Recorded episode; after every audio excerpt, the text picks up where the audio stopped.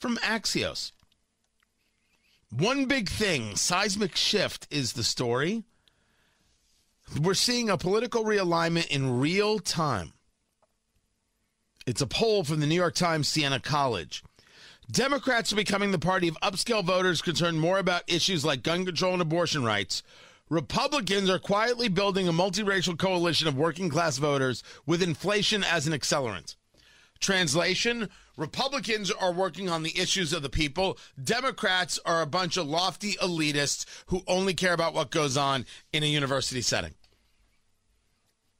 These people are completely disconnected from reality. But of course, we've told you this. We've been discussing this, guys, you and me together. We see it. The Republican Party reflects where the people are at. The Democratic Party is the party of absolute elitism. You want some more proof of this? Did you catch this exchange with the professor and Senator Josh Hawley yesterday?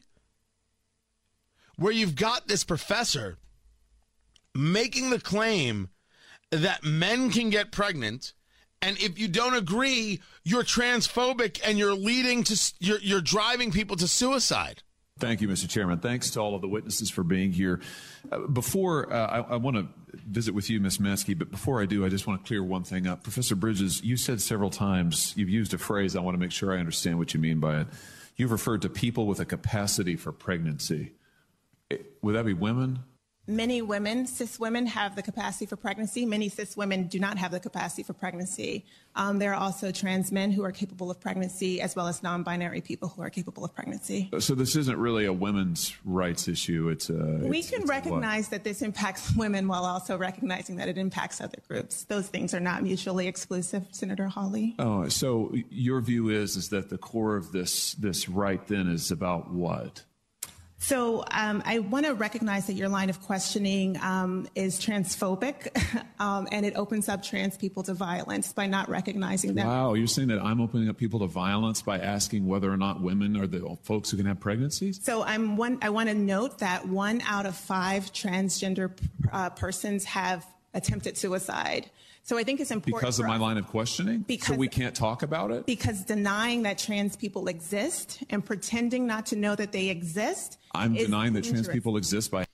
Let's be clear about something. Uh, this this professor is absolutely wrong. Noting that men are not women and women are not men, noting that only women get pregnant does not deny that trans people exist. It states that men are not women and women are not men, and that is a fact. Only women get pregnant, and that is a fact. And this is not how uh, suicide works. It's it, it it's not the motivator. It that is about what comes from within somebody.